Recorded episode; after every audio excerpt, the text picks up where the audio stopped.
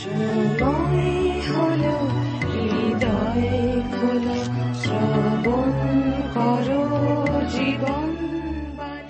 সাদর অভ্যর্থনা জানিয়ে আজকে জীবনবাণী অনুষ্ঠান শুরু করছি। প্রিয় ভাই ও বোন, জাগতিকভাবে একটা শিশু নির্ভর করে তার পিতামাতার উপর। পিতামাতা তাকে বড় হতে সাহায্য করেন। ঠিক তেমনিভাবে পিতা ঈশ্বর আমাদের দিকে দুহাত বাড়িয়ে রয়েছেন, যেন আমরা কেবলমাত্র তাঁরই উপর নির্ভর করে আত্মিক জীবনে সত্যের নতুনতায় বৃদ্ধি লাভ করতে পারি। প্রিয় বন্ধু, এই জগতে চলতে গেলে আপনি কার উপর নির্ভর করবেন, জগতের না ঈশ্বরের? সিদ্ধান্ত আপনার। তাহলে শুনুন আজকের জীবনবাণীর অনুষ্ঠান।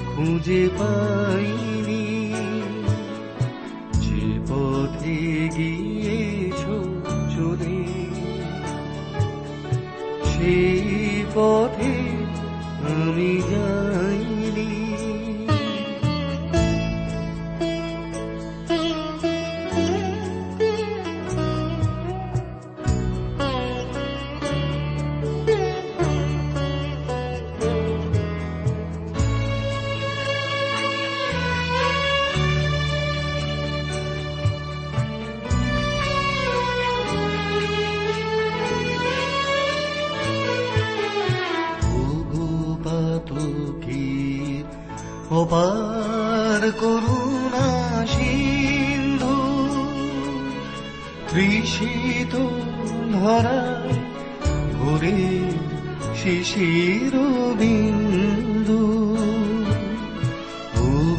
পাতুকীর অপার করুণা সিন্ধু তৃষিত ধরা ভরে শিশির বিন্দু অদখি কখন দেখে ফিরে গেলে অদখি কখন দেখে ফিরে গেলে আমি তবু ফিরে চাইনি। যে পথে গিয়েছ চলে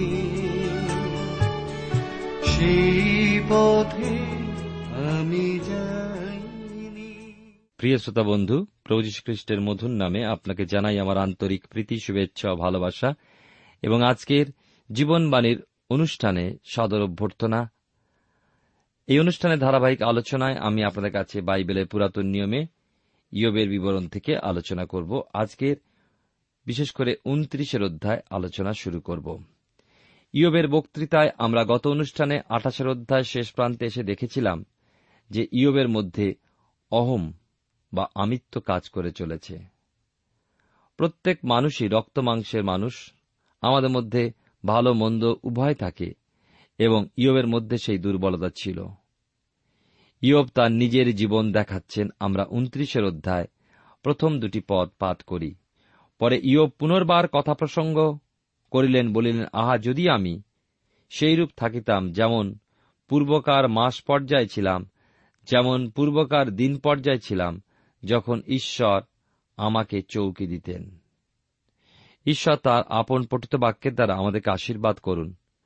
আসুন প্রার্থনায় ঈশ্বরাতে অবনত হই। মঙ্গলের আকর ঈশ্বর, তোমার পবিত্র নামে ধন্যবাদ করি। তোমার অসীম প্রেম, তোমার করুণা, দয়া এবং আমাদের প্রতি তোমার যে অনুগ্রহ তুমি প্রদান করেছ, যার গুণে আমরা বেঁচে আছি এবং আছেও, তোমার বাক্য শ্রবণ করার সুযোগ পেয়েছি। তুমি আমাদেরকে তোমার বাক্যের মধ্যে দিয়ে শিক্ষা দাও, যেন প্রভু এই পাপময় জগতে, মন্দ জগতে আমরা সঠিকভাবে বেঁচে থাকতে পারি, যেন তোমার বাক্য আমাদের জীবন পথের আলোক হতে পারে, আমাদেরকে যেন সঠিক পথে চলতে সাহায্য করে। তুমি আমাদের সকল মন্দতাকে ত্যাগ করতে তুমি সাহায্য করো। আমাদের মধ্যে হিংসা, ঘৃণা, পরনিন্দা, সমালোচনা এবং মন্দতা যা কিছু আমাদের তোমার সঙ্গে বিচ্ছেদ ঘটায়, সেই সকল থেকে আমাদেরকে দূরবর্তী করো। আমাদের অযোগ্যতা সকল ক্ষমা করো।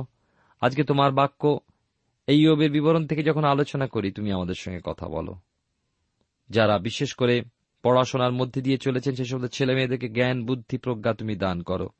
তাদের জীবনের সমস্যার কথা পত্রের মাধ্যমে লিখে পাঠিয়েছেন, তাদেরকে তোমার চরণতলে সমর্পণ করি। তুমি তাদেরকে অনুগ্রহ দান করো, বুদ্ধি দান করো। আমাদের সঙ্গে থাকো, যিশুর নামে প্রার্থনা চাই, আমেন।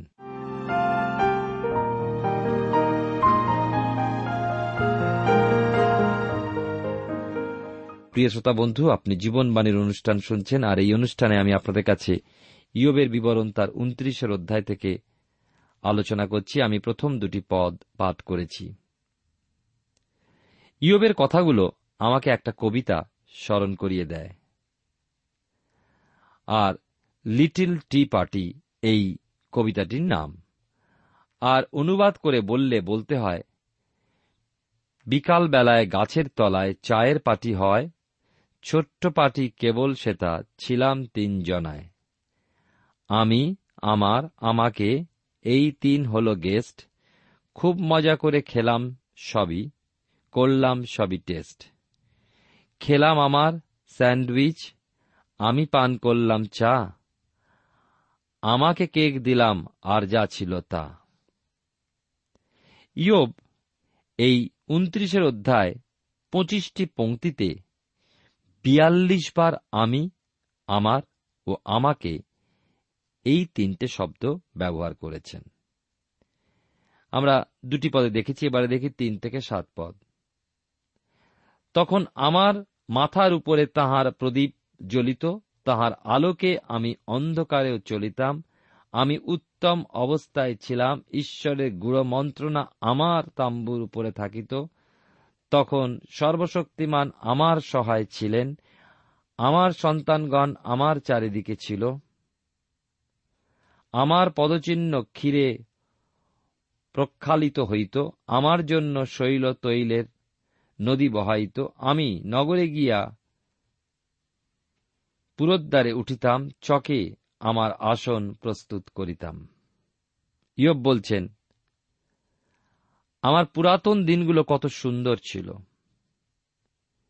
ইয়োবের বাল্যকাল থেকেই ঈশ্বরের সেবা করে এসছেন, ঈশ্বরের আশীর্বাদ তাঁর উপরে ঝরে পড়েছে। মনে হতো ইয়োব যা কিছু স্পর্শ করেন সব যেন সোনা হয়ে ওঠে। কেবল যে মহা ধনী ছিলেন তা নয়, প্রচুর সম্মান তিনি পেতেন।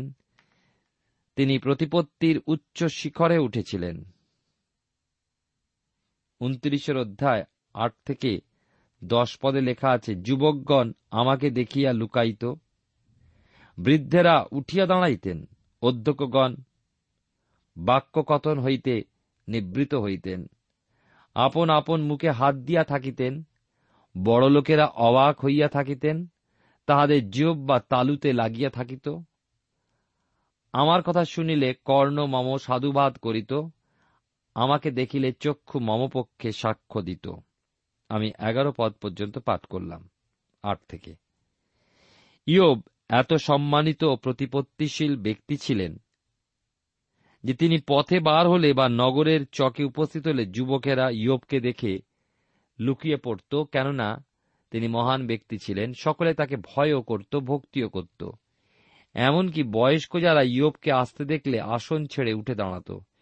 সবাই চুপ করত, কথাবার্তা বন্ধ করত। এমনকি শাসকেরা, বিশিষ্ট ব্যক্তিরা অপেক্ষা করতেন কখন ইয়োব কথা বলবেন। ইয়োবই তাঁদের প্রশ্ন করতেন, প্রশ্ন না করা পর্যন্ত কেউ কথা বলতেন না।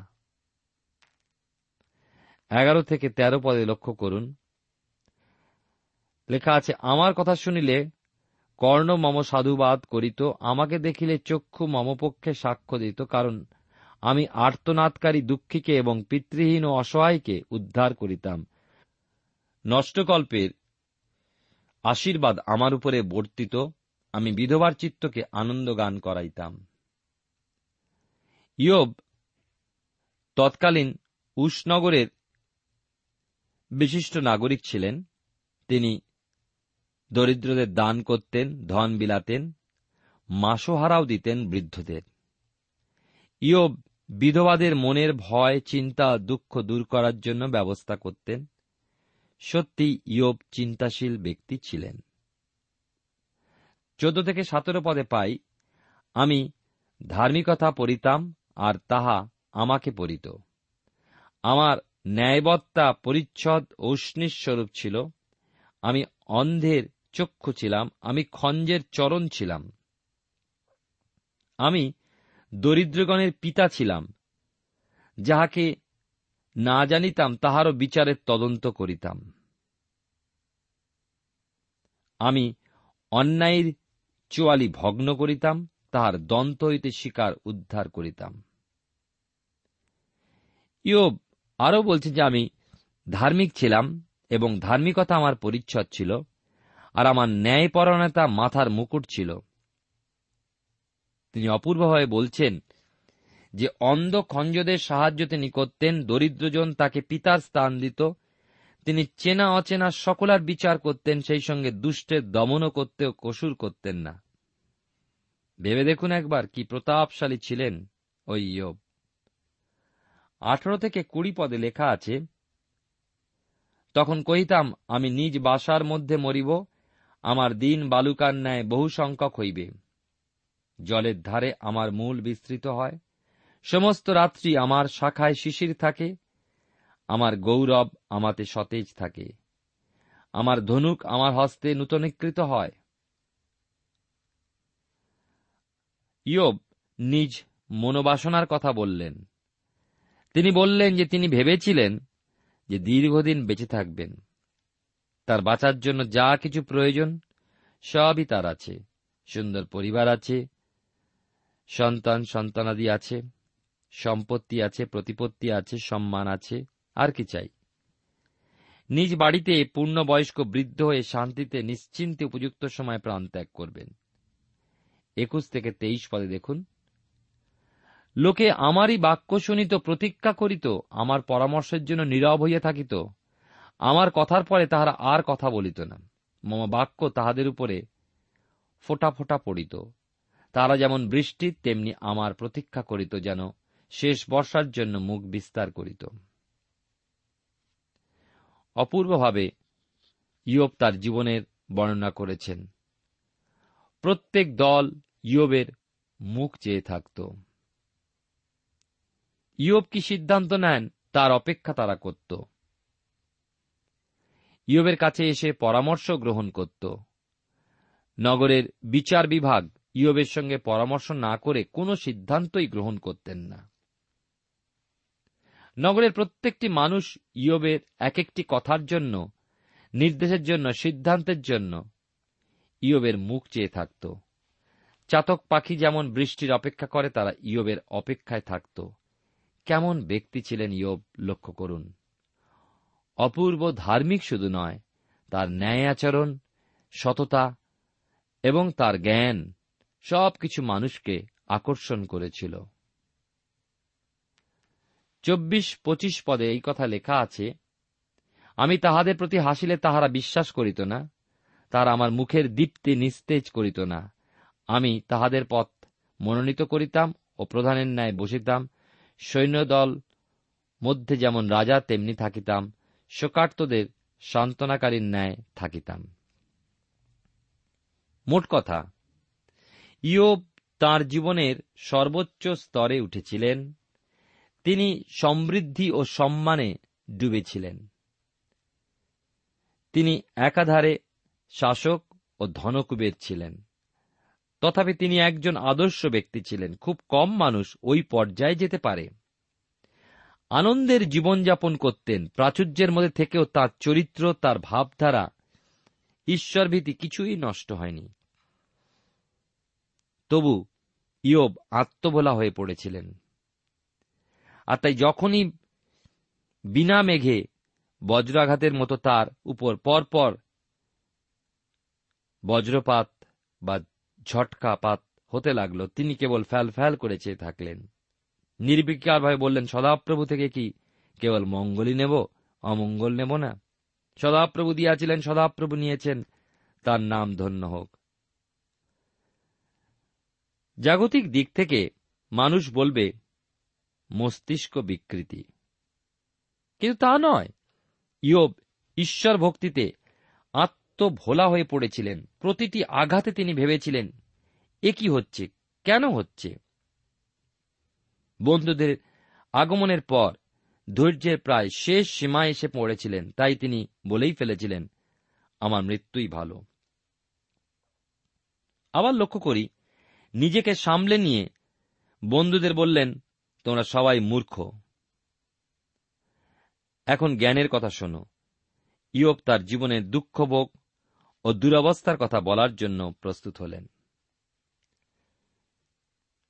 ইয়োব তার পূর্বেকার জীবনের বিষয়, অর্থাৎ দুঃখ দুরবস্থাগ্রস্ত জীবনের আগের দিনগুলো বর্ণনা করার পর জীবনের দুঃখের কথাগুলো বর্ণনা করতে শুরু করলেন 30 অধ্যায়।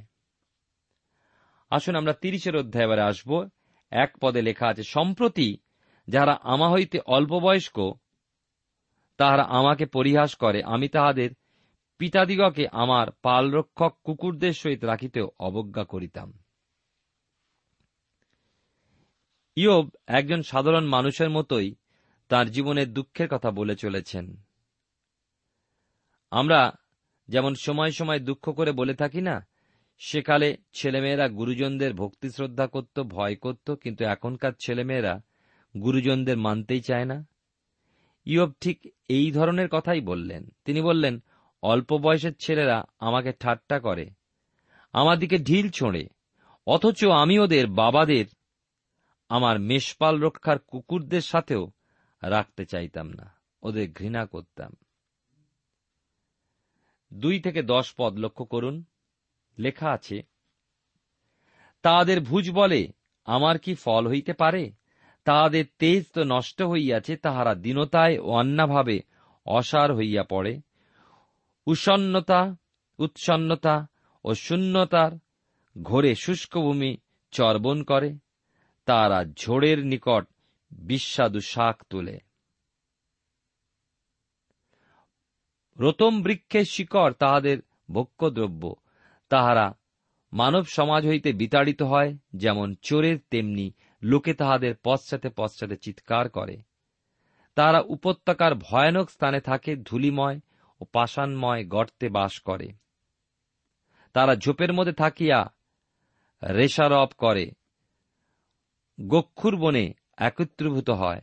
তারা মূর্খদের সন্তান, অপদার্থদের সন্তান, তারা দেশ হইতে বিতাড়িত হইয়াছে। সম্প্রতি আমি তাহাদের গানের বিষয় হইয়াছি, বস্তুত আমি তাহাদেরই গল্পের বিষয়। তারা আমাকে ঘৃণা করে, আমা হইতে দূরে থাকে, আমার মুখে থুতু ফেলিতে ভয় করে না। খুবই ঘৃণা ভরে ইয়োব বললেন যে, ওই সব ইতর লোকগুলো দিয়ে আমার কি হবে? ওরা কি কাজে আসবে? ওদের হাতে না আছে বল, ওদের দেহে না আছে তেজ, ওরা গরিব, খেতে পায় না, অসাড়ের মতোই পড়ে থাকে, ওদের চাষের জমিও নেই, শুকনো ভূমি খটখট করছে, ওই তো বেড়ার ধার থেকে খুঁটে খুঁটে বিস্বাদু শাক তুলছে। প্রিয় শ্রোতা বন্ধু, প্রিয় ভাই ও বোন, ইয়োব যে কথা বলেছেন সে কথা কেবল সেদিনের নয়, আজকের দিনেও আমার অভিজ্ঞতা, আমি দেখেছি। এবং বিশেষ করে যারা 1943 সনের দুর্ভিক্ষ দেখেছেন, গরিব মানুষেরা একমাত্র বিষ গাছ ছাড়া যা পেয়েছে সবই খেয়েছে। কেবল সেদিন নয়, এখনো যখন বসে দেখতে পাই গ্রামের কোনো মহিলা বেড়ার ধারে খুঁটে খুঁটে শাক তুলছে। সেগুলো জংলি শাক। আমাদের দেশে অনেক জায়গায় গরিবেরা এরকম অনেক শাক পাতি খায়। এমন এক জায়গার কথা শুনছিলাম, তারা পাথর খায়। ইয়োব বললেন, ওইসব ভিখারির দলকে মানব সমাজের বাইরে তাড়িয়ে দেওয়া হয়েছে, অথচ ওই লোকগুলোই ছোট ছোট ছড়া ও গান বেঁধে ইয়োবকে ঠাট্টা করছে, ইয়োবের দিকে মুখ করে থুতু ফেলছে। এত সাহস তাদের। ইয়োবের কথাগুলো শুনতে শুনতে আপনাদের হয়তো একঘেয়ে লাগছে। কিছু আগে তিনি নিজের প্রশংসা গাইলেন, আবার বন্ধুদের বোকা প্রমাণ করলেন, এখন গরিবদের অবস্থার কথা বলছেন। ইয়োবের অবস্থার কথা যখন ভাবি, মনে হয় কাকে দোষ দেব? ইয়োবের বন্ধুদের? কিন্তু ইয়োবের দুরবস্থার জন্য তারা তো দায়ী নয়, আবার ইয়োব নিজেও তো দায়ী নয়। কিন্তু ঈশ্বর ইয়োবকে শয়তানের হাতে ছেড়ে দিয়েছেন। তা বলে কি ঈশ্বরকে দোষী করব? সে কথা দূরে থাক। বরঞ্চ এই কথাই বলব যে ইয়োবের চরিত্র, তার বিশ্বাস, দৃঢ়তা, বিশ্বস্ততা, ন্যায়পরণতায় ঈশ্বর খুশি ছিলেন। তাই তো নিশ্চিন্তে শয়তানকে বলেছিলেন, আমার দাসকে প্রাণে মারবে না, কিন্তু যে প্রকারে আঘাত করে দেখতে পারো সে টলবে না। সেদিন যেমন ইয়োবের পরীক্ষা হয়েছিল, ঠিক ওই মাত্রায় না হলেও কিছুটা কম করে বিশ্বাসের জীবনেও পরীক্ষা আসে, আর তবে সেটা বিশ্বাসীদের ভালোর জন্যই আসে। 11-29 পদে আমরা দেখি, লেখা আছে এখানে, তিনি তো আপন রজ্জু খুলিয়া আমাকে নত করিয়াছেন, তারা আমার সাক্ষাতে বলগা ফেলিয়া দিয়াছে। ব্যাটারা আমার দক্ষিণে ওঠে, আমার চরণ ঠেলিয়া দেয়, আমার বিরুদ্ধে বিনাশের উচ্চ পথ প্রস্তুত করে। তারা আমার পথ রোধ করে, আমার সর্বনাশার্থে সাহায্য করে। নিঃসহায় লোকেও এরূপ করে। তারা যেন প্রশস্ত ছিদ্র দিয়া আইসে, ভঙ্গের মধ্যে আমার উপরে আসিয়া গড়াইয়া পড়ে। নানা প্রকার ত্রাস আমার সম্মুখে উপস্থিত, সে সকল বায়ুর ন্যায় আমার সম্ভ্রম দূর করিতেছে। মেঘের ন্যায় আমার মঙ্গল অতীত হইতেছে। এখন আমার প্রাণ আমার মধ্যে ঢালা যাইতেছে, দুঃখের দিনসমূহ আমাকে আক্রমণ করিতেছে। রাত্রিকালে আমার অস্থি সকল খসিয়া যায়, আমার দংশক সকল কখনো নিদ্রা যায় না। রোগের প্রবল শক্তিতে আমার পরিচ্ছদ বিকৃত হয়, যা আমার গলার ন্যায় আমাতে আঁটিয়া থাকে। ঈশ্বর আমাকে পঙ্কে মগ্ন করিয়াছেন, আমি ধুলা ও ভস্মের ন্যায় হইতেছি। আমি তোমার কাছে আর্তনাদ করি, তুমি উত্তর দাও না। আমি দাঁড়াইয়া থাকি, তুমি আমার প্রতি দৃষ্টিপাত করিতেছ। তুমি আমার প্রতি নির্দয় হইয়া উঠিতেছ, আপন ভুজ বলে আমাকে তাড়না করিতেছ। তুমি আমাকে তুলিয়া বায়ুতে চড়াইতেছ, ঝটিকায় বিলীন করিতেছ। বস্তুত আমি জানি, তুমি আমাকে মৃত্যুর নিকটে লইয়া যাইতেছ, সমুদয় জীবিতদের সভাগৃহে লইয়া যাইতেছ। পড়িবার সময় লোক কি হস্তবিস্তার করে না? বিনাশকালে কি সেজন্য আর্তনাদ করে না? আমি বিপদগ্রস্তের নিমিত্ত কি কাঁদিতাম না? দিনের জন্য কি শোকাকুল চিত্ত হইতাম না?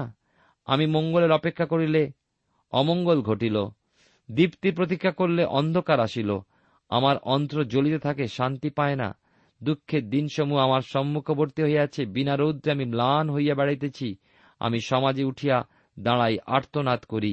আমি শৃগালগণের ভ্রাতা হইয়াছি, উষ্ট্রপক্ষীদের বন্ধু হইয়াছি। আমরা দেখতে পাচ্ছি যে ইয়োব তখনও সর্বাঙ্গে ফোড়া, ছাইয়ের উপরে বসে আছেন। তার উপরে ধন সম্পত্তি ও পুত্রকন্যা সব খোয়া গেছে। এই অবস্থায় বন্ধুরা সান্ত্বনা দিতে এসে ইয়োবকে আরও মানসিক ব্যথা দিয়েছেন। সে অবস্থা থেকে নিজেকে তখনও মুক্ত করতে পারেননি। বাইরের চাপ এসে ইয়োবকে নাস্তানাবুদ করতে থাকল, আর কম বয়সী যুবকেরা তার সাথে ঠাট্টা তামাশা শুরু করতে থাকল। তার উপরে ইয়োবের দাসদের চেয়েও নিম্নমানের লোকে তাকে অসম্মান করল, আর কোথায় গিয়ে তিনি দাঁড়াবেন, আর কি বলবেন? ইয়োব বুঝতে পারছেন যে ঈশ্বর হতেই তার ওই গতি, ওই অবনমন। স্বয়ং ঈশ্বরেরই তাঁর ওই অবস্থায় সমস্ত বিষয়টা নিয়ন্ত্রণ করছেন। ইয়োবের মনে হচ্ছে তিনি একা নগর রক্ষা করছেন এবং উশৃঙ্খল জনতা ওই নগর ভেদ করবার চেষ্টা করে চলেছে। ইয়োবের নগর থেকে মুক্ত হয়ে বাইরে আসাও সম্ভবপর হচ্ছে না।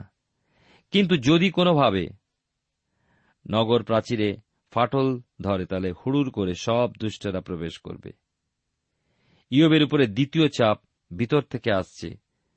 প্রথমত, প্রাণে কোনো শান্তি নেই, তার উপরে রাত্রে নিদ্রা নেই, ঘুম নেই, শরীরের ক্ষতগুলো অসহ্য যন্ত্রণা দিচ্ছে, দেহে কাপড় রাখার উপায় নেই, পুঁজ ও রক্তে বিশ্রী হয়েছে, মনে হয় আলতোভাবে তার দেহের উপরে কাপড় চাপা হয়তো আছে।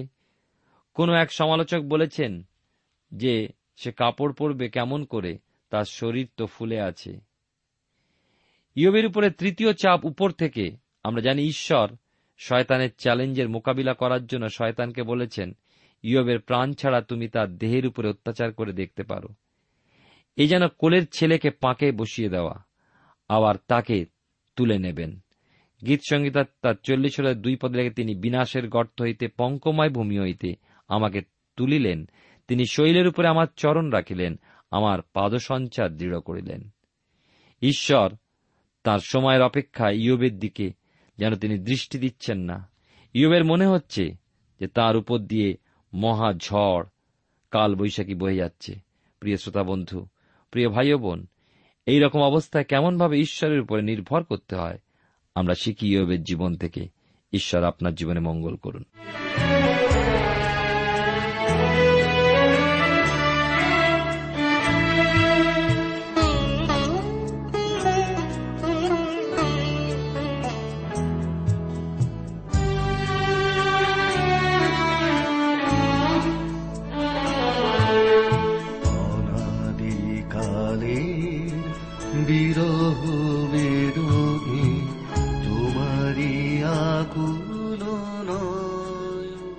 প্রিয় শ্রোতা বন্ধু, এতক্ষণ শুনলেন বাইবেল থেকে জীবনবাণীর আজকের আলোচনা। আমাদের অনুষ্ঠান কেমন লাগলো? যদি এই বিষয়ে আপনি আরো কিছু জানতে চান এবং আপনার যদি বাইবেল না থাকে, তাহলে বাইবেল ছাড়া এই অনুষ্ঠান আপনি কেমনভাবে বুঝতে পারছেন, আমাদের ঠিকানায় শীঘ্রই লিখে জানান। আমরা খুব খুশি হব যদি আপনি চিঠির সাহায্যে বা ফোনে, SMS এ অথবা ইমেলের সাহায্যে আমাদের সাথে যোগাযোগ করেন। আমাদের ঠিকানা হল Jibanbani, TWR India, post box নম্বর 16925, কলকাতা 7,34,000। আবার বলছি, Jibanbani, TWR India, post box নম্বর 16925, কলকাতা 7,00,034। আমাদের ইমেলের ঠিকানা হল bengali@radio882.com। আবার বলছি, bengali@radio882.com।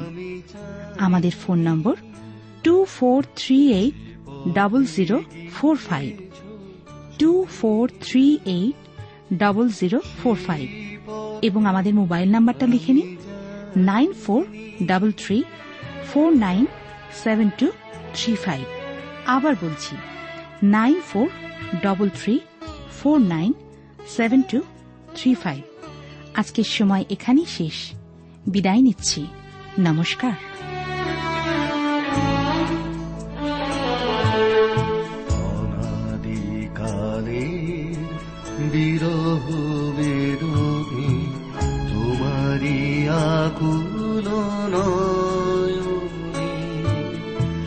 আমারি চেতনা বিন্দিত জানি মধুর সপন সায়নে, তোমার পথের সাথী করো ওগো কণ্ঠ, আঘাতে আঘাতে করো গো দীন ক্লান্ত,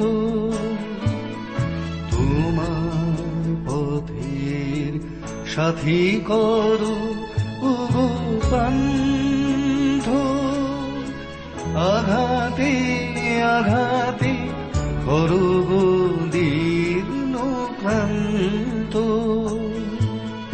কুসুম বাসু